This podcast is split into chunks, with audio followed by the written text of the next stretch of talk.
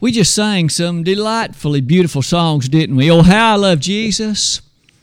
The Sweet Hour of Prayer, just to name two of those that we sang. And in the sentiment of them, so very sweet, as it reminds us, among other things, of the blessings we certainly enjoy being Christians.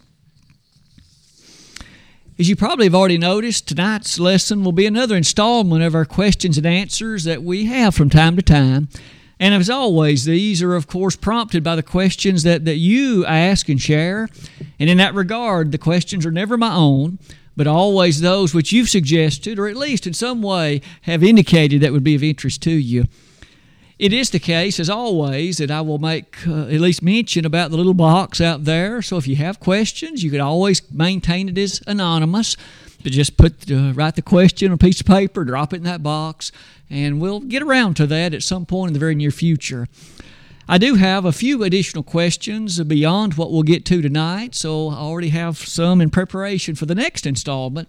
But for tonight, some questions that will take us through some considerations like this. This opening slide is, as always, just a gentle introduction to the, the whole consideration of these questions and answers. It is the case from time to time that your suggestions often are motivating rather large considerations, and that will be to some extent the case tonight. The first question is this one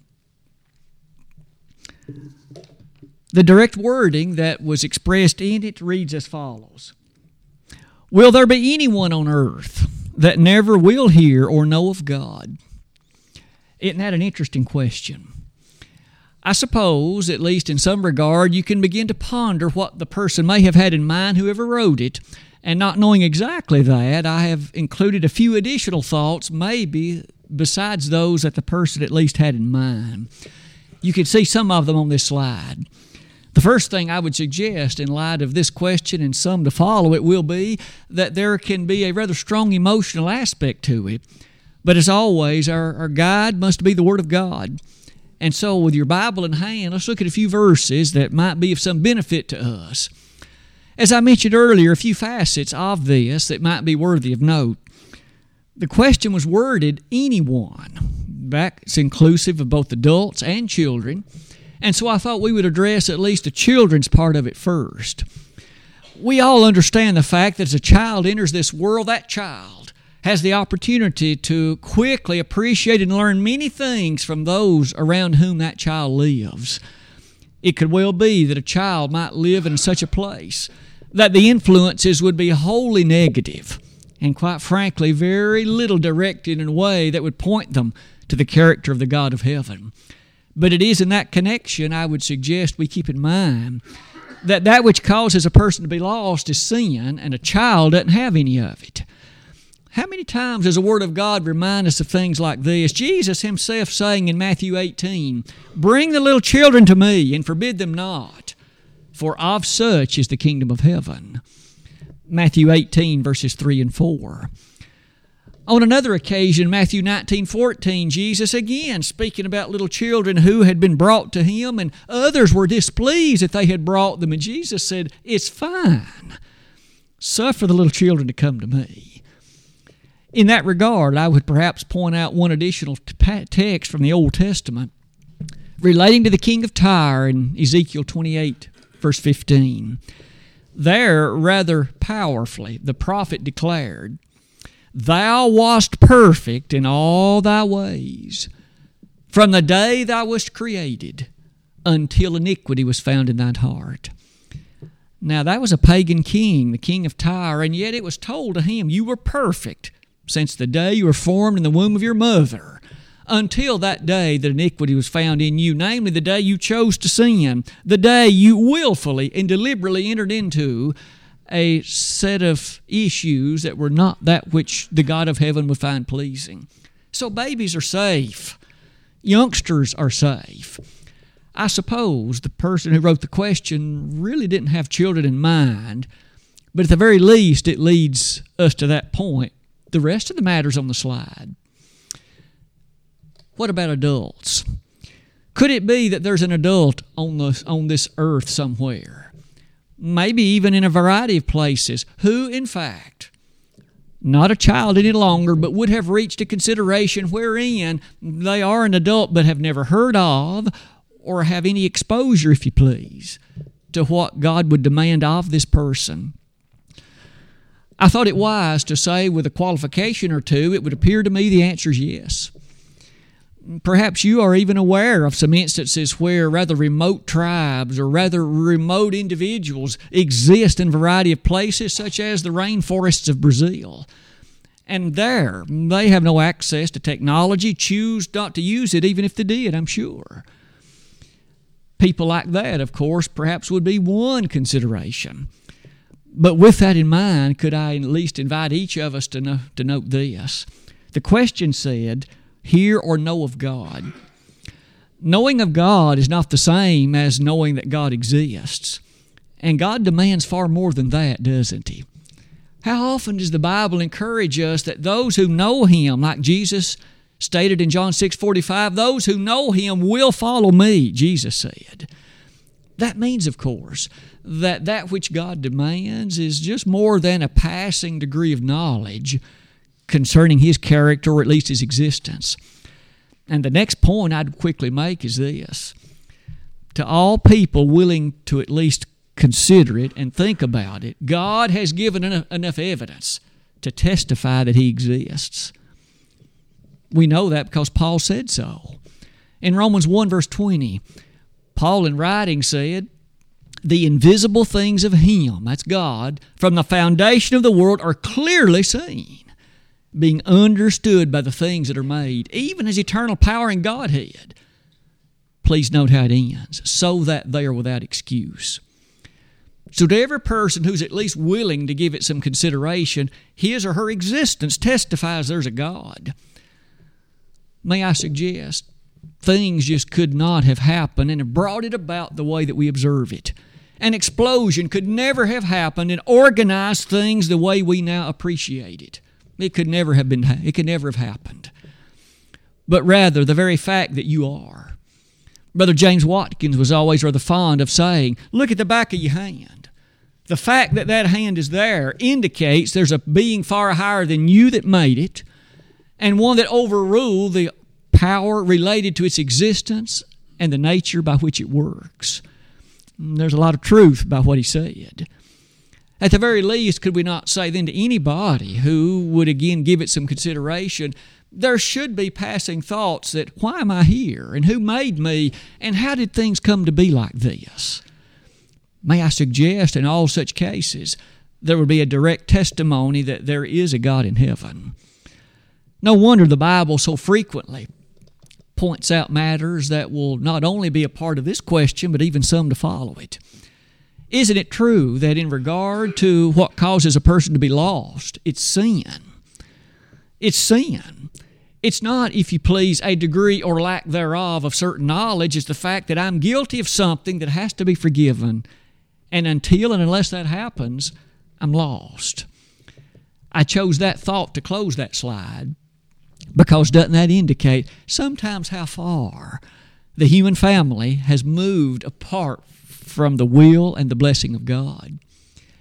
Question two will build upon that by leading us to the next slide. Keep this question in mind. It again was Will there be anyone who never heard of or know of God? Because the question continues. If so, will they lose their souls on the day of judgment? Now, the person phrased it as a continuation or a second question, if you will, but clearly based it upon the nature of the first one to be lost on the day of judgment. It's vital that we keep in mind what salvation is. It has to do with that which I've invited you to consider at the top of that slide. Salvation is only available, as the Bible indicates, in one way. One way. All the emotional considerations that might be listed don't change what the Bible says about that fact. And notice it is a fact. It isn't based on any kind of feeling it isn't based on any other kind of particular consideration. It's fact. Now, what is this fact? It is the blood of Jesus Christ. Only that is the agent whereby sin can be cleansed, and any other agent, no matter what to what it may be appealed, would not be effective in that light. For that reason, the next slide, or at least the next thought on that slide, is this one. Does it not then follow that anyone who has not accessed the blood of Christ would thus fall in that category, regardless what reason might there be that they're in that condition, or what other factors they might choose to list? Didn't Paul say to the Romans in Romans 4, verses 7 and 8, Blessed is the one to whom the Lord will not impute sin. Now, who is that? Who is the one to whom the Lord will not account or impute sin? Thankfully, we have the biblical record and the answer to a question like that one. Didn't Paul put it in these words in Romans 8, verse 1? There is therefore now no condemnation to them who are in Christ Jesus to them who walk not after the flesh, but after the Spirit, we have identified that there is an environment in which one is in Christ Jesus, and whoever that is, there's no condemnation to them. That means those not in that condition, thus, are subject to condemnation, not being in Christ. To build upon that idea, or at least to continue it, that means that that person who has come to realize the reality, the existence, and to be accounted in relation to sinful nature, and it has not been forgiven, then they are in that predicament of being lost. Now, as the Word of God makes that statement, or at least puts those verses in those positions for us, could I ask this question? If it's the case that ignorance is such that a person could be saved, then why in the world does a church ever need to evangelize? Why in the world pay missionaries to go preach? Why in the world invest any effort to have a gospel meeting? If somebody can be saved in absolute ignorance, the church ought to disband all evangelistic efforts at once. And may I suggest Jesus was a liar. In Matthew, Mark 16, he said, Go into all the world and preach the gospel to every creature. He that believeth and is baptized shall be saved. If a person can, can be saved without believing or being baptized, the Lord, let, at the very least, misled everybody. And quite frankly, he misspoke. Absolutely. You see, the nature of preaching the gospel is a vital part of what the Word of God demands. And so, those souls, wherever they are, that have not obeyed the gospel are in need of not only appreciating it, but understanding that which it demands. Let me interject an additional thought on this point. Perhaps we could have in mind an honest and earnest seeker of the truth. So someone might be quick to say, You mean to tell me that God will condemn this person to hell? Though they were an honest and earnest seeker of truth, they never obeyed the gospel. Could I offer this thought? We have in Acts chapter 8 a record of who apparently was an honest and earnest seeker of truth. He was riding in a chariot between Jerusalem and Gaza. And the God of heaven acted in a powerful way and dispatched a preacher named Philip to go and preach to that man. We all would be quick to say that God is all powerful. He can do that which is in His will. If there is someone on earth today an honest and earnest person, desirous of hearing the truth and quick to respond to it if they were able to hear it. Could not God direct a radio program to where they would be able to hear it? Could He not direct some other means whereby that information could be shared? If He did it in the case of the Ethiopian nobleman, couldn't He do it today, given all the additional technological capacities that there are? I would suggest then that we ought not be too quick to say that God cannot act in means to bring honest and earnest seekers of the truth to the knowledge of His will in a variety of capacities. Maybe it is with that in mind. Let's close that slide like this.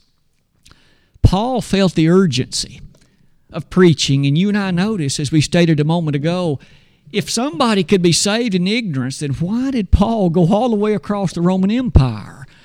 And in fact bring himself into such places of danger. We all know why.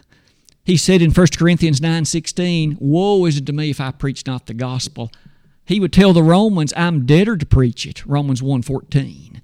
He would say to them, that it was his obligation. And today, you and I lovingly realize this message is needful. These two questions have been linked in some interesting ways. The third one follows in some ways from it. It reads like this. This one's a bit lengthier, so let me read it somewhat slowly and please imagine that which is being described. There was a few years ago a group of 12 Christians and one non Christian being held by Al Qaeda. They were told if they denounced God, their lives would be spared, but if not, they would be beheaded.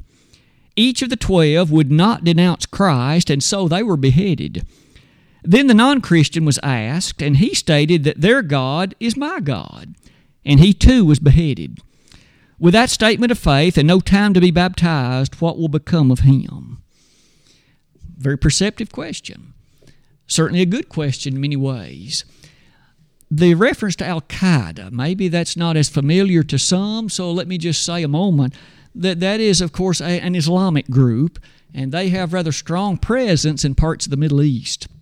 We might remember at least a few years ago that we heard much about them, at least in relation to uh, Osama bin Laden and some of the other events that happened after 9 11 uh, 2001. But otherwise, that group has certainly had a number of occasions of sometimes uh, international appreciation in the years since. The first thing we could certainly say is that the God of heaven will always do what's right.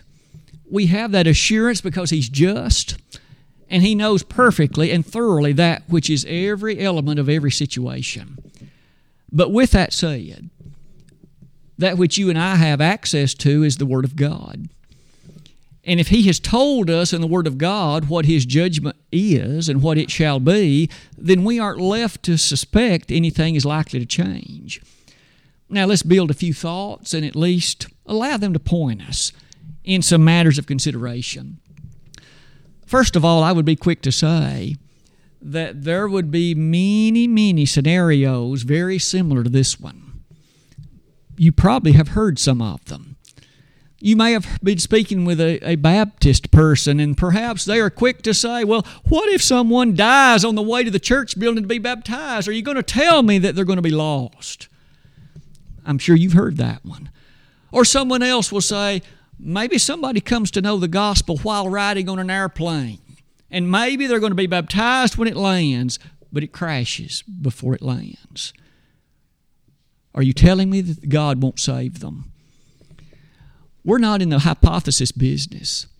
None of us are. What we're in the business of is so conducting our life in a way to where we are in the confines of that which the Bible would describe as salvation. Let's return to the question. Twelve Christians and one non Christian are being held captive by Al Qaeda. And we well know that those in Al Qaeda have very little interest in most cases for the things of the God of heaven. They worship, again, Allah, and their devotion is to something very different. And so, according to the information this person had, there was an ultimatum given. If you will denounce Christ, if you will in fact profess no allegiance to Him, we'll spare your life. But if you don't, we're going to chop your head off right now on the spot. Now, the Christians, the person said, they all would not denounce Christ. They remained loyal and faithful to him. And according to the question, the person that wrote it, those of Al Qaeda followed through with their threat. They chopped their head off. You'll notice on the slide, I did ask you to observe something. It is the kind of conviction that comes to a faithful Christian. It is not merely a suspicion. We know that we're saved. 1 John 5 13 testifies you can know that you're saved. And to those washed in the blood of the Lamb, to those who live in covenant relationship with the Lord, they understand the kind of ease and blessing that that consideration brings. But I'd be quick to say that surely one would not wish to risk life or death on the suspicion of something along that line that I think that I'm in Christ. Or maybe I've had some preacher tell me that I'm in Christ. That preacher might be wrong. He might be completely mistaken. And we know today on this earth that there are many supposed preachers of the things of the Lord who do not tell the truth. They tell that which is not the full gospel truth. If a person acts on that kind of information and then makes a decision, their suspicion won't change anything about the actual state of affairs. But back to the question. You'll notice about the middle of the slide that this person identifies, these 12 plus the non Christian. There's a great deal of difference, as you can see on that slide, between a New Testament Christian and a person, if you please, of the world. Jesus never promised that kind of ease of heart and that kind of ease of mind to those that are not his children. But to his children, he said, I will give you rest. Matthew 11 28. And to them, he promised that if you will come over and serve me faithfully, then I will take you over to live with my Father. And in fact, the lesson text that was read in our hearing tonight from Revelation 2, again, may I read it, reads like this. These words were written to the church. Please don't ever forget that. Written to the church at Smyrna, one of the seven churches of Asia. And to that congregation, they were about, and I'm sure they didn't know it before the Lord gave them these details, but maybe they had a sense of some difficulties, but He told them this. I'll start reading in verse number 9. I know thy works and tribulation and poverty, and I know the blasphemy of them which say they are Jews and are not, but are the synagogue of Satan. Fear none of those things which thou shalt suffer. May we pause a moment. There was going to be some suffering, and according to the rest of the verse, it was going to happen fairly soon. Exactly what that suffering was, this verse doesn't go on to say. Based on our study of the Roman Empire, and based on our study of some of the features of that part of it, we might make some guesses. But the verse goes on to say, Behold, the devil shall cast some of you into prison. So we aren't left to wonder about some of it. No doubt some additional difficulties were going to be present, but he very directly said, Some of you. Don't you wonder how quickly some of their minds wondered, I wonder if it'll be me. I wonder if I'm going to be one of them. Will it be my husband? Will it be some of my children?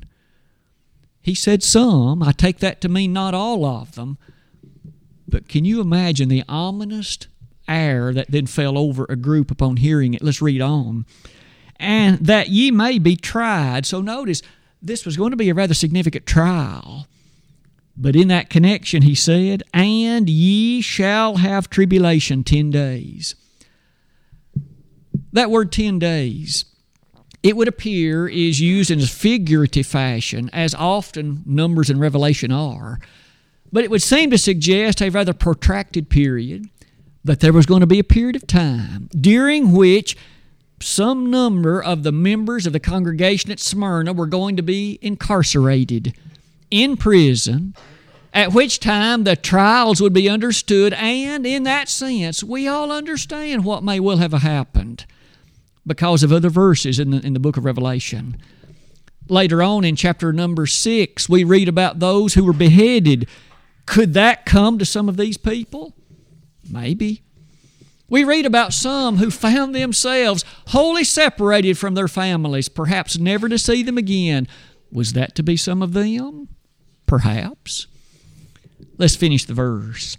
Even in light of these kinds of matters, it was said, Be thou faithful unto death. Even if it requires your death.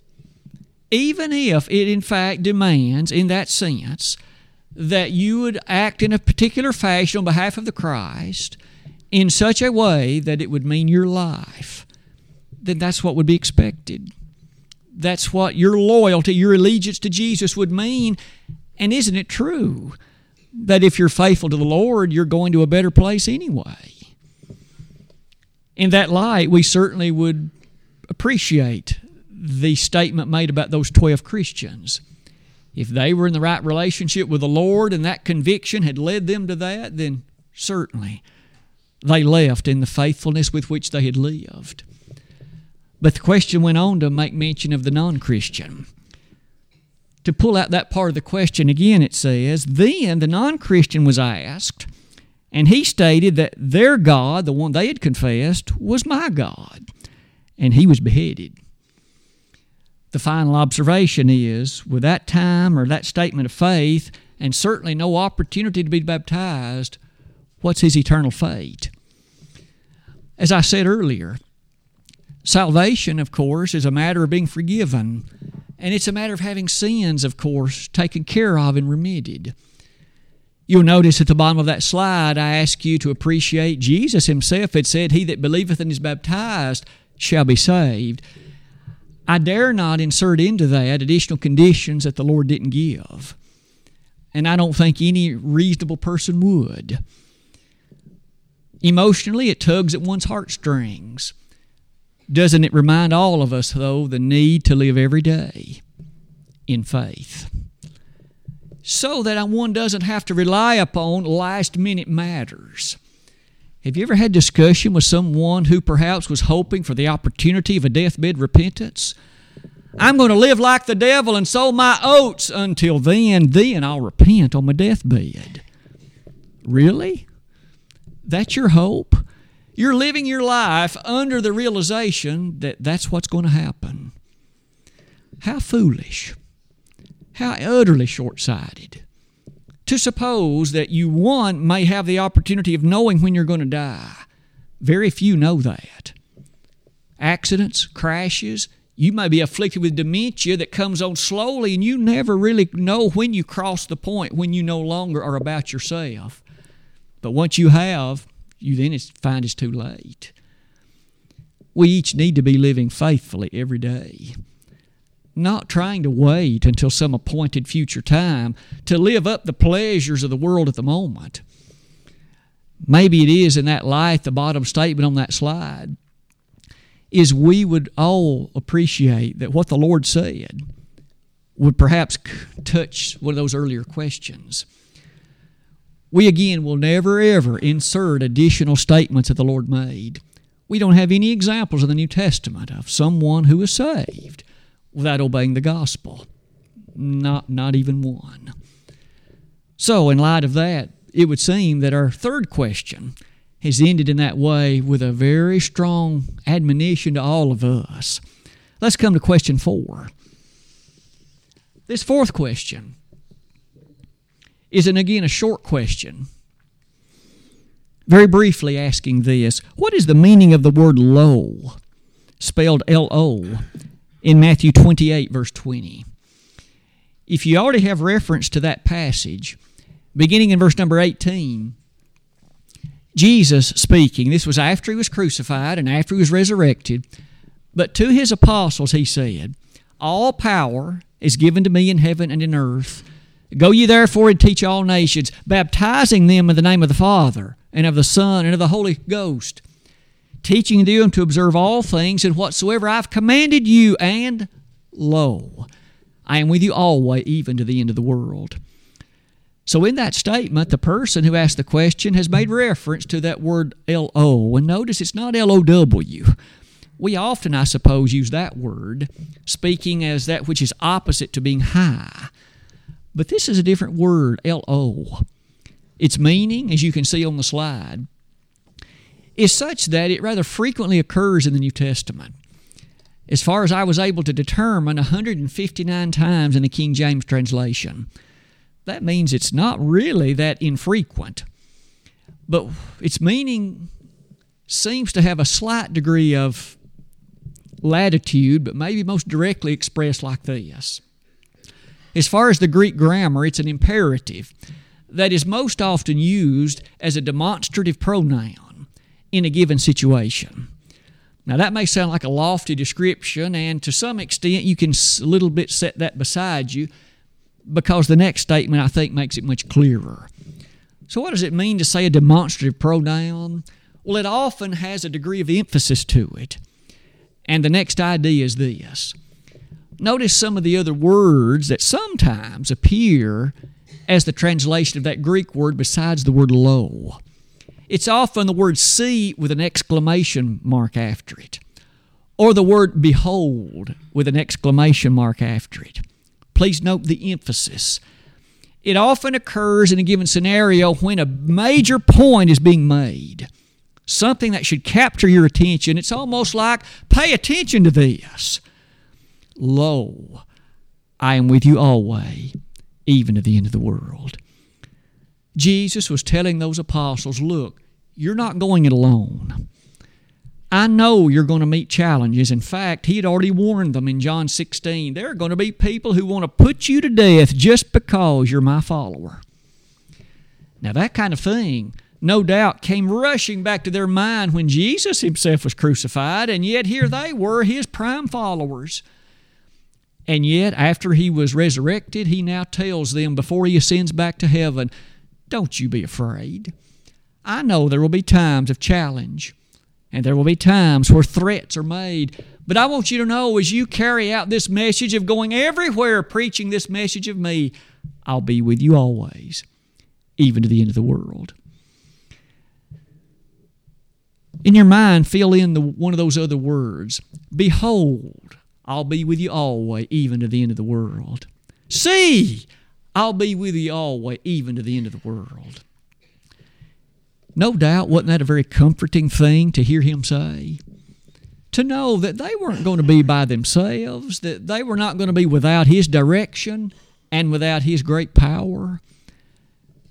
So, with that said, let's close the slide. And I chose just a few, a very small number of additional passages, which, if you like, you can give thought to the appearance of this same Greek word.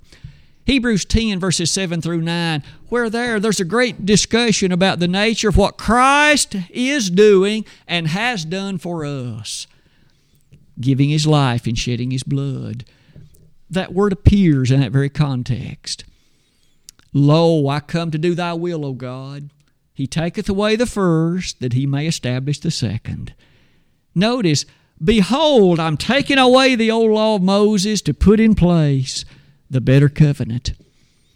Another example, Luke 17, verse 21. You'll find in that passage, again, a rather beautiful usage of that particular phrase, lo. And maybe the final one in Revelation 14 1, that has to do with the 144,000 and the blessedness of their estate. But lo, that beautiful estate in which they were, being near to the God of heaven. Having said all of that, that's their fourth and final question of the evening. And haven't they been very interesting, prompting us and encouraging us in light of our faith? And as we close this lesson, may I again say that the encouragement to one and all would be Be thou faithful until death, and I will give thee a crown of life. Are you faithful tonight? Am I? Maybe you've been prompted to wonder if I were in some of these situations, how would I have reacted? Do you and I have the confidence that such that if our life was on the line, we could rest assured in conviction with the Christ in whose hands we've placed our soul that He will carefully and calmly take care of it? I'm reminded of Paul, aren't you? The Apostle Paul was certainly one of the greatest and most prolific Christians of the first century era in terms of the efforts and the labor and the dedication he exhibited to Jesus. And he himself, after having been through so much, many times he had been threatened. Many times, in fact, more than once, his life was hanging in the balance. And through it all, he had at least survived and lived and went on to preach Christ again. But he could say this in 2 Timothy 1, verse 12 I know whom I have believed, and am persuaded that he is able to keep that which I have committed unto him against that day. Is that the way you and I feel? Do we know who we've believed? And rest assured, he will carefully and successfully maintain it until that final and great day. Tonight, if there be anyone in this assembly who perhaps recognizes that life currently is not being lived as the Lord would wish because of choices you've made, directions in life you've taken, pathways you've chosen to trod. You realize that you can still make changes.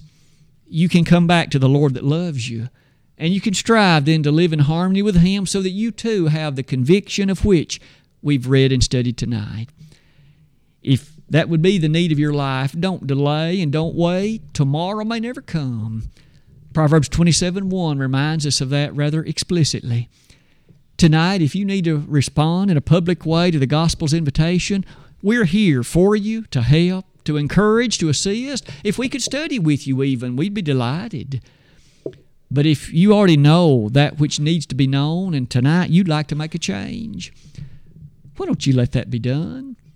Make that decision, and oh, how easy you can leave this building tonight with the worries and troubles of life taken care of. Because the greatest troubles of all will have already vanished away, because the greatest trouble was the sin you were carrying. What a load sin is to try and shoulder it yourself. Neither you nor I have the power to shoulder it ourselves. All we can do is drag it like an anchor behind us. And oh, how much work that requires. Tonight, if you need to come to the gospel's call of invitation, don't delay. Why not come now? While together we stand and sing.